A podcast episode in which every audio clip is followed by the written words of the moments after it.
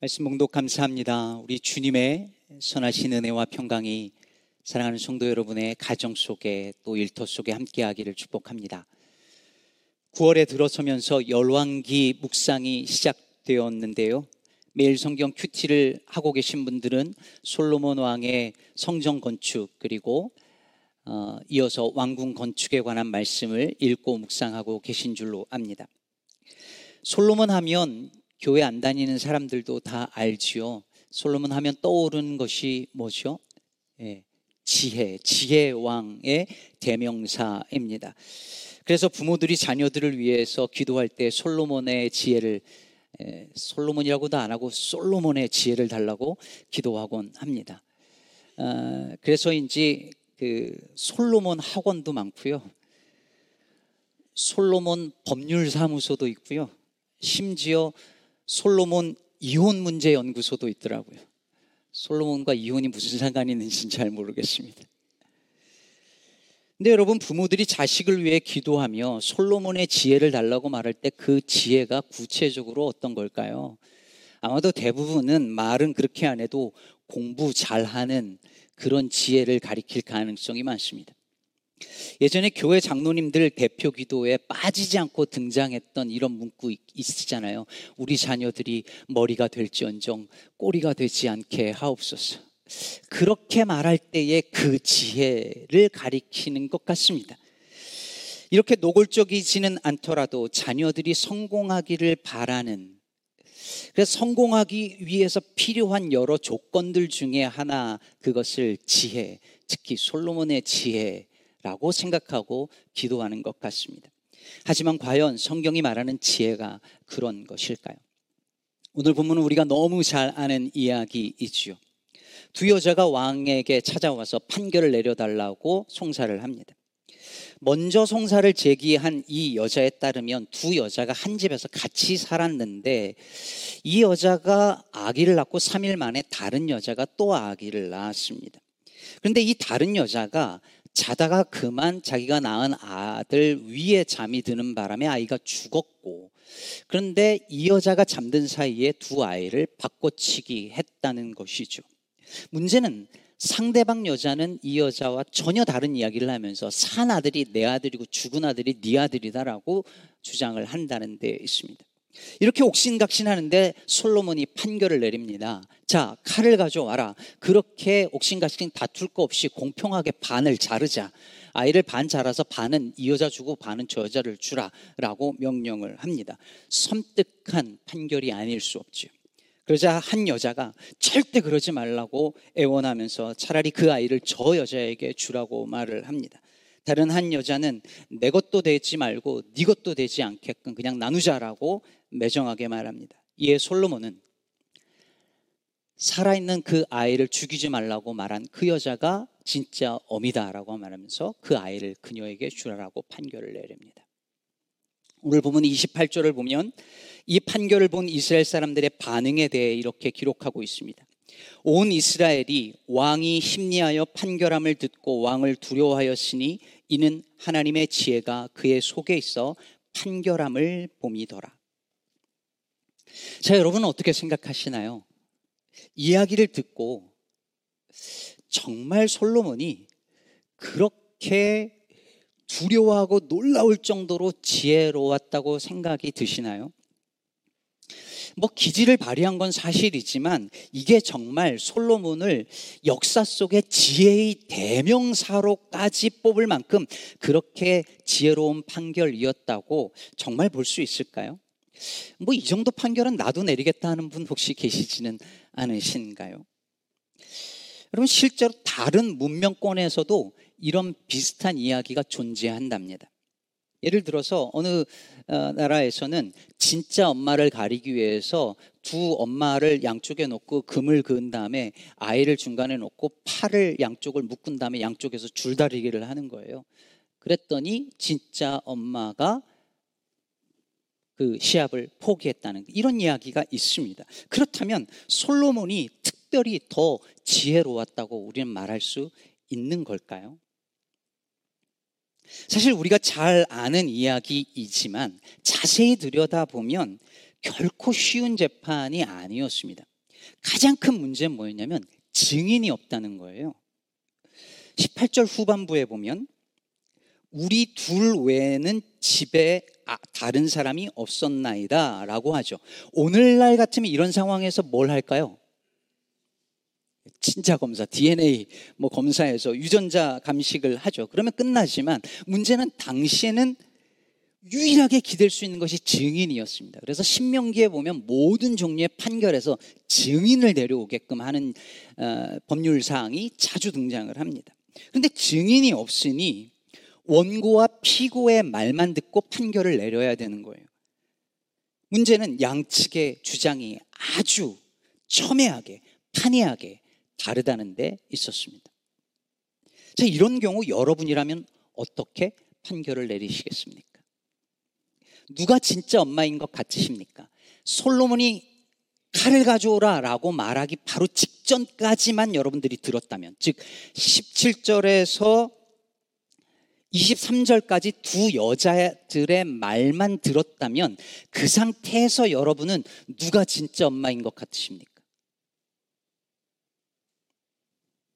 아마 여러분 중 대부분은 17절 이하에서 처음으로 문제를 제기한 그 여성, 자신의 억울함을 호소하면서 무슨 일이 벌어졌는지를 장황하게 설명한 그 여자가 진짜 엄마였을 것이라고 아마도 추측하셨을 것입니다.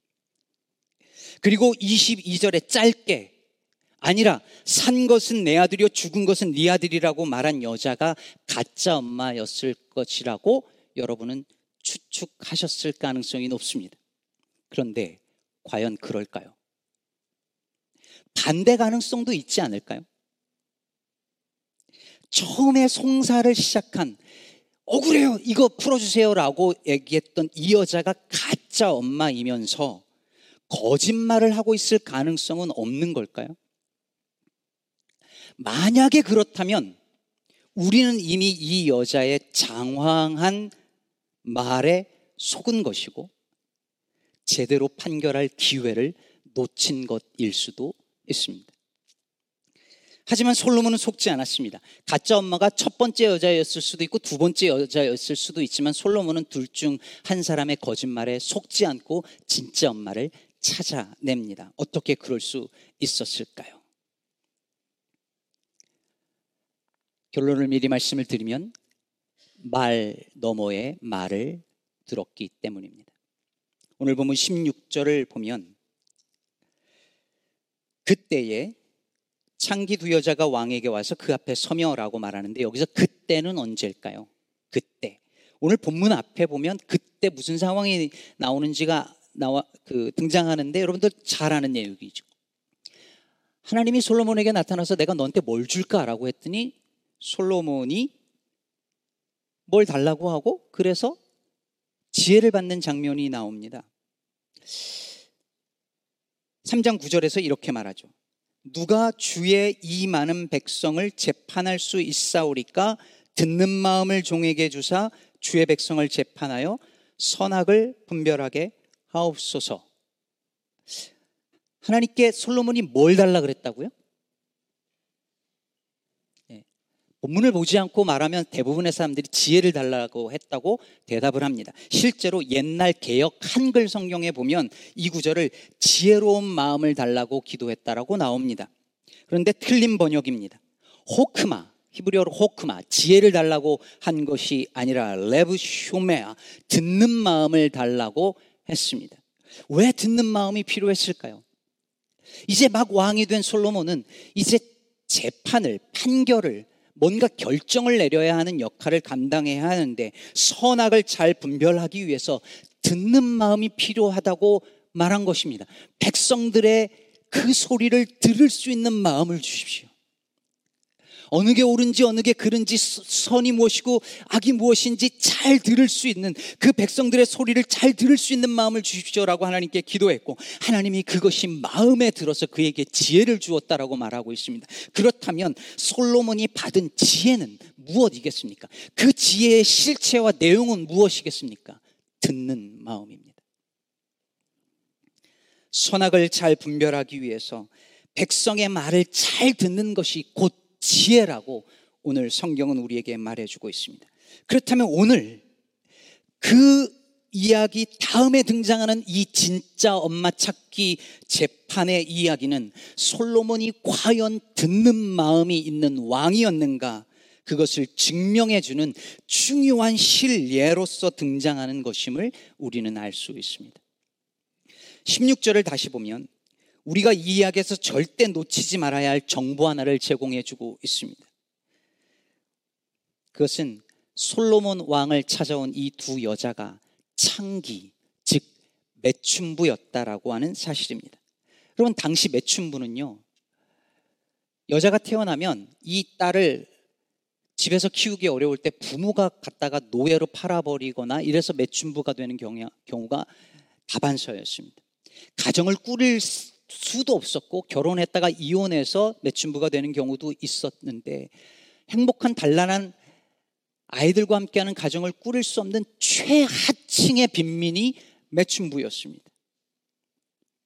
여러분, 두 여자가 한 집에 같이 살았다는 이 말은 이 공간이 매춘을 하기 위한 공간이었고, 아기를 낳을 때 그리고 아기를 바꿔칠 때 다른 사람이 없었다는 말은 그 매춘을 하는 그곳에 다른 매춘부가 그 타이밍에 없었다거나 혹은 손님이 없었다라고 하는 말 일 수 있습니다.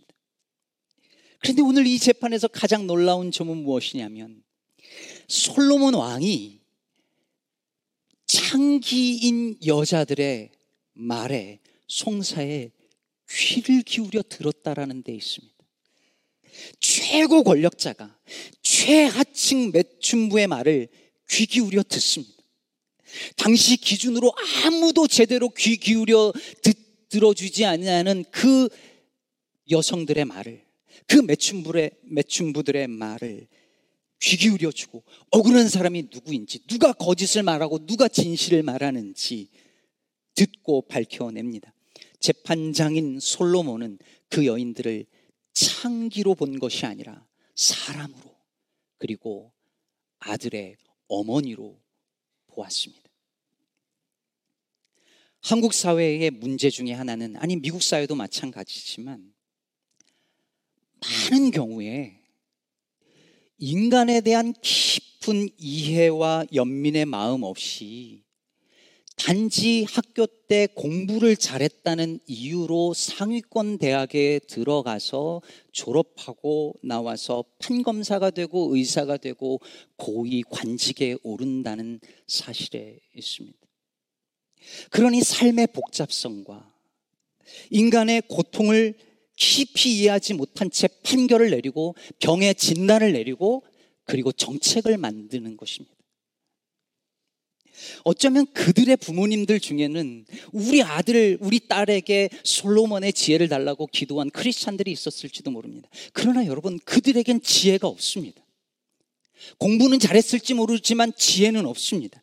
지혜는 공부를 잘하는 것도 아니고 성공을 하기 위한 능력도 아니고 처세술도 아닙니다. 지혜는 듣는 마음입니다. 가난하고 힘없는 사람들의 말도 귀 기울여 고개를 숙여 들으려는 마음이고 그래서 그들 중에 어느 누구도 억울한 일을 당하지 않게 하려는 마음을 가지는 것이 지혜의 시작이고 본질입니다. 어떤 양형 이유를 쓴 김주영 판사가 유키즈 온더 블록이라는 프로그램에 나와서 화제가 된 적이 있었고 제가 한번 소개도 해드렸는데요. 이분을 보면서 제가 이 판사님은 결이 좀 다른 분이구나라고 느꼈습니다. 이분이 판결문 아래에 그 양형 이유를 이 판사들이 판결을 내리고 그 부분은 좀 자유롭게 쓸 수 있다고 해요. 그래서 그 양형 이유를 아주 문학적으로 표현을 해서 화제가 된 것인데요.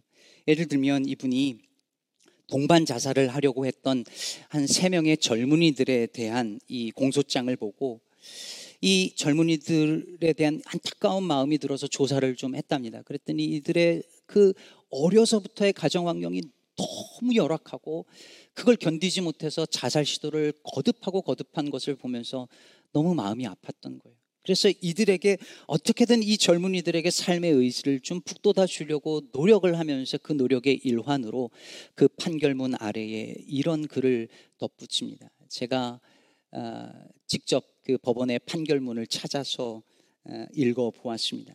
조금 어, 분량이 되지만 읽어 보겠습니다. 자살을 막으려는 수많은 대책과 구호가 난무한다. 그러나 생을 포기하려 한 이의 깊은 고통을 우리는 제대로 공감조차 하기 어렵다. 이해하기 힘들지만 밖에서 보기에 별것 없어 보이는 사소한 이유들이 삶을 포기하게 만들 듯 보잘 것 없는 작은 것들이 또 누군가를 살아있게 만든다. 삶과 죽음은 불가해한 것이다. 어스름한 미명과 노을이 아름다워서 누군가 내민 손이 고마워서 모두가 떠나도 끝까지 곁을 지켜준 사람에게 미안해서 이 험한 세상에서 지금껏 버텨온 자신이 불쌍하고 대견해서 우리는 살아가고 있는지 모른다.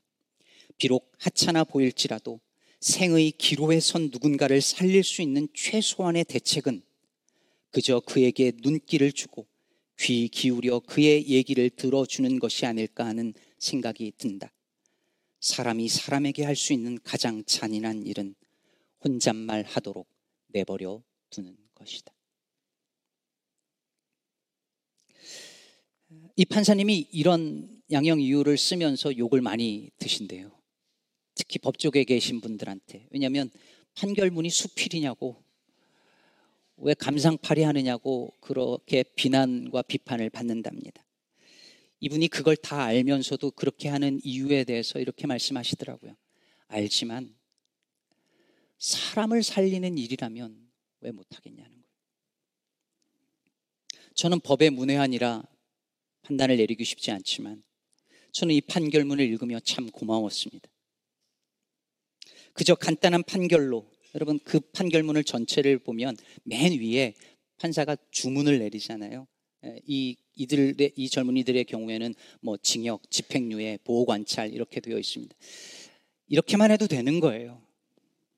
그렇게 끝날 수도 있지만 힘들고 고난한 청년들의 삶의 그 이야기를 들으면서 그들이 혼잣말 하도록 내버려 두지 않겠다라고 결심한 어른이 한 명 있다라고 하는 사실이 제게 위로가 되고 도전이 되었습니다. 오늘 본문 26절 전반부에 보면 그 산 아들의 어머니 되는 여자가 그 아들을 위하여 마음이 불붙는 것 같아서 그 아들을 죽이지 말고 저 여자에게 주라라고 간청합니다. 여기서 마음이 불붙는 것 같았다라고 말할 때 마음은 직역하면 자궁을 말합니다. 즉, 자식을 사랑하는 어미의 애끓는 마음이 불붙는 것처럼 움직인 것이죠. 솔로몬이 들은 것은 그 여자의 말이 아니라 이 마음의 소리였을 것입니다. 말 너머의 말이었습니다. 서로 자신이 옳다라고 주장하는 말들 너머의 말을 들으려고 그 말을 이끌어내고 그 말을 듣습니다. 지혜란 그런 것이었습니다. 어르신들 죄송합니다만 어르신들과 대화하다 보면 했던 말씀을 또 하시고 또 하십니다. 저에게 분명히 여러 차례 들은 얘기인데 또 하십니다. 아마도 몇 분은 제가 새롭게 듣는 옛날 얘기는 아마 하나도 없을 거예요. 다 들어서. 근데 최대한 처음 듣는 얘기처럼 들으려고 애를 씁니다. 아휴, 그러셨구나. 근데 놀라운 게 뭐냐면 저에게 분명히 들었던 얘기인데 다 아는 얘기인데 어떨 때 다르게 들려요. 어떨 때는 그 말씀이 외롭다고 들리기도 하고 어떨 땐 그 말씀이 불안하다고 하는 말씀으로 들리기도 합니다. 저는 그 말을 더 잘 알아듣는 지혜가 저에게 있었으면 좋겠습니다. 여러분, 사춘기 아이들의 말을 고지곳대로 듣는 건 지혜가 없는 겁니다. I hate you라는 말을 듣고 그 말을 고지곳대로 듣는 것 지혜 없는 거죠. 그 말 속에 나 도움이 필요해요. 나 관심 받고 싶어요. 라는 말 너머의 말이 있을지도 모릅니다. 그 말 너머의 말, 그 속말을 듣는 것이 지혜입니다. 근데 이게 한순간 들리지 않겠죠. 잘 들으려고 하는 노력과 의지와 기다림이 있어야만 희미하게나마 그제서 들리는 것이 그 말입니다. 사회역학자 김승섭 교수가 쓴 아픔이 길이 되려면이라는 너무 좋은 책이 있습니다. 이 책에 보면 사회에서 구성원들이 겪는 차별의 경험 혹은 편견의 경험이 개인의 몸에 어떻게 영향을 끼치는지를 잘 보여주고 있습니다. 그게 사회 역학이 하는 일이래요. 예를 들면 학교 폭력을 경험한 남학생들이나 직장에서 차별을 경험한 여성들이 별것 아니라고 말하거나 차별 경험 해당 없음이라고 적는데 근데 가만히 보면 그들이 가진 우울증이 아니면 그들이 가지고 있는 질병이 그들이 말로 참아 말하지 못한 것을 말하고 있다라고 하는 거예요. 남학생들은 폭력을 당해도 말하지 않아요. 직장 내 여성이 차별을 당해도 말을 잘 못해요. 근데 말하지 않았다고 표현 다 못했다고 없는 것이냐? 그게 아니고 그 몸에 다 새겨져 있는 거예요. 그 말을 듣는 거죠. 사회 역학자로서 그는 그 소리를 들으려고 연구를 하고 조사를 거듭합니다. 이게 한순간에 들릴 리가 없죠. 듣는 마음, 더 들으려고 하는 그 태도와 의지가 필요한 것입니다. 사람들은요, 다 듣고 싶은 대로 들어요. 뉴스를 봐도 듣고 싶은 대로 듣고요. 설교를 들어도 듣고 싶은 대로 들어요. 설교를 하고 나서 나중에 얘기를 해보잖아요. 제가 이야기하려고 했던 정확하게 반대 얘기를 하시는 분들이 정말 많아요. 듣고 싶은 대로 들었거든요. 가짜 뉴스에 속지 말라고 이 가짜 페이크 뉴스 때문에 큰일이라고 하면 다 저 상대 진영이 저 가짜 뉴스에 속고 있어가지고 큰일이라고 다 그래요. 여러분, 누가 진실을 말하는지 분별하기 어려운 시대입니다. 그래서 더 지혜가 필요한 시대입니다. 듣는 마음이 절실합니다. 가난하고 힘없는 이들의 말을 들으려고 하는 마음.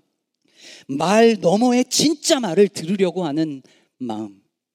진실과 거짓 사이에서 whatever 하는 것이 아니라 그것을 분별해 내려고 하는 그 진지한 태도와 의지와 노력이 있어야 합니다. 알고리즘 때문에 맨날 똑같은 종류의 유튜브와 같은 언론사의 뉴스 기사만 받아보는 그 게으름에서 편견 속에서 벗어나는 노력을 해야 합니다. 말과 말 사이에 그 공백과 공간에 담겨져 있는 진실을 찾아내려고 하는 노력을 멈추어서는 안 되는 것입니다.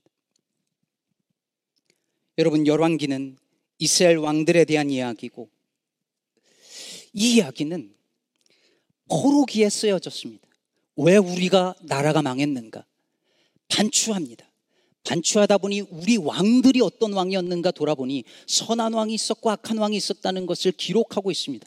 선한 왕은 어떤 왕입니까? 백성의 소리에 귀를 기울인 왕이 선한 왕이었다는 것을 말하고 있는 것입니다.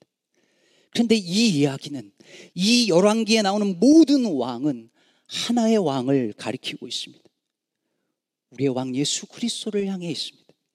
솔로몬 왕의 이야기는 솔로몬보다 더 큰 이로 오신 예수님을 떠오르게 만드는 이야기입니다. 그래서 오늘 말씀 28절에서 온 이스라엘이 왕이 심리하여 판결함을 듣고 왕을 두려워하였으니 이는 하나님의 지혜가 그의 속에 있어 판결함을 봄이더라라고 말할 때 이 말씀은 마침내 심판주로 오셔서 선과 악을 온전히 분별하시고 하나님의 나라를 성취하시고 다스리실 그 왕이신 예수 그리스도에 의하여 궁극적으로 성취될 말씀을 보여주고 있습니다. 그분은 우리의 말에 귀를 기울이시는 분이십니다. 우리의 작은 신음에도 응답하시는 분이십니다. 누구에게도 말하지 못했던 말들, 평생 가슴에만 안고 있는 그 말들, 무시당하고 외면한 말들을 하나님은, 우리 주님은 들으십니다. 아무리 악을 써도 사람들은 외면하는데 주님은 들으십니다. 그분이야말로 지혜의 왕이십니다. 그렇다면 여러분, 그분을 주님으로 믿고 사는 우리도 그래야 하지 않겠습니까?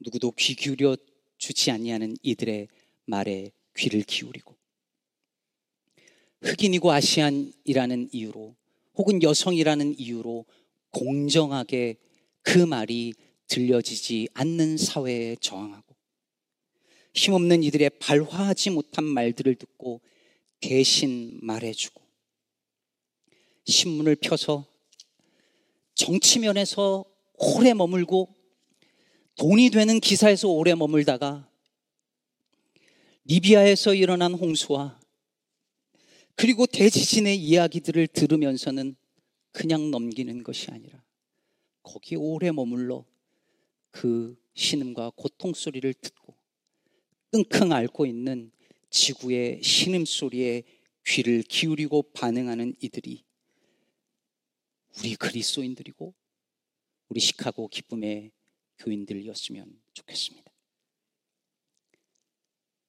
말씀을 맺으며 정현종 시인의 말하지 않는 슬픔이라는 한 대목, 시의 한 대목을 소개합니다. 말하지 않은 슬픔이 얼마나 많으냐? 말하지 않은 분노는 얼마나 많으냐? 들리지 않는 한숨은 또 얼마나 많으냐? 오늘 예배 후 공동의회를 준비하며 기도하게 되었습니다. 우리 교회의 모든 저를 비롯한 직분자들이 주님의 말씀과 성도들의 목소리에 잘 귀 기울이는 주의 일꾼이 되기를 주께서 우리들에게 선물로 이 예배당을 주신다면 더욱더 주변 이웃들에게 다가가 그들의 소리에 그들의 음성에 귀 기울이는 교회가 되기를 기도합니다. 그리고 부디 우리 공동체가 누군가 말하지 못한 슬픔과 아픔을 헤아리고 들리지 않는 한숨에 귀 기울이는 그래서 하나님의 지혜가 그 속에 있는 교회 되기를 주의 이름으로 축복합니다.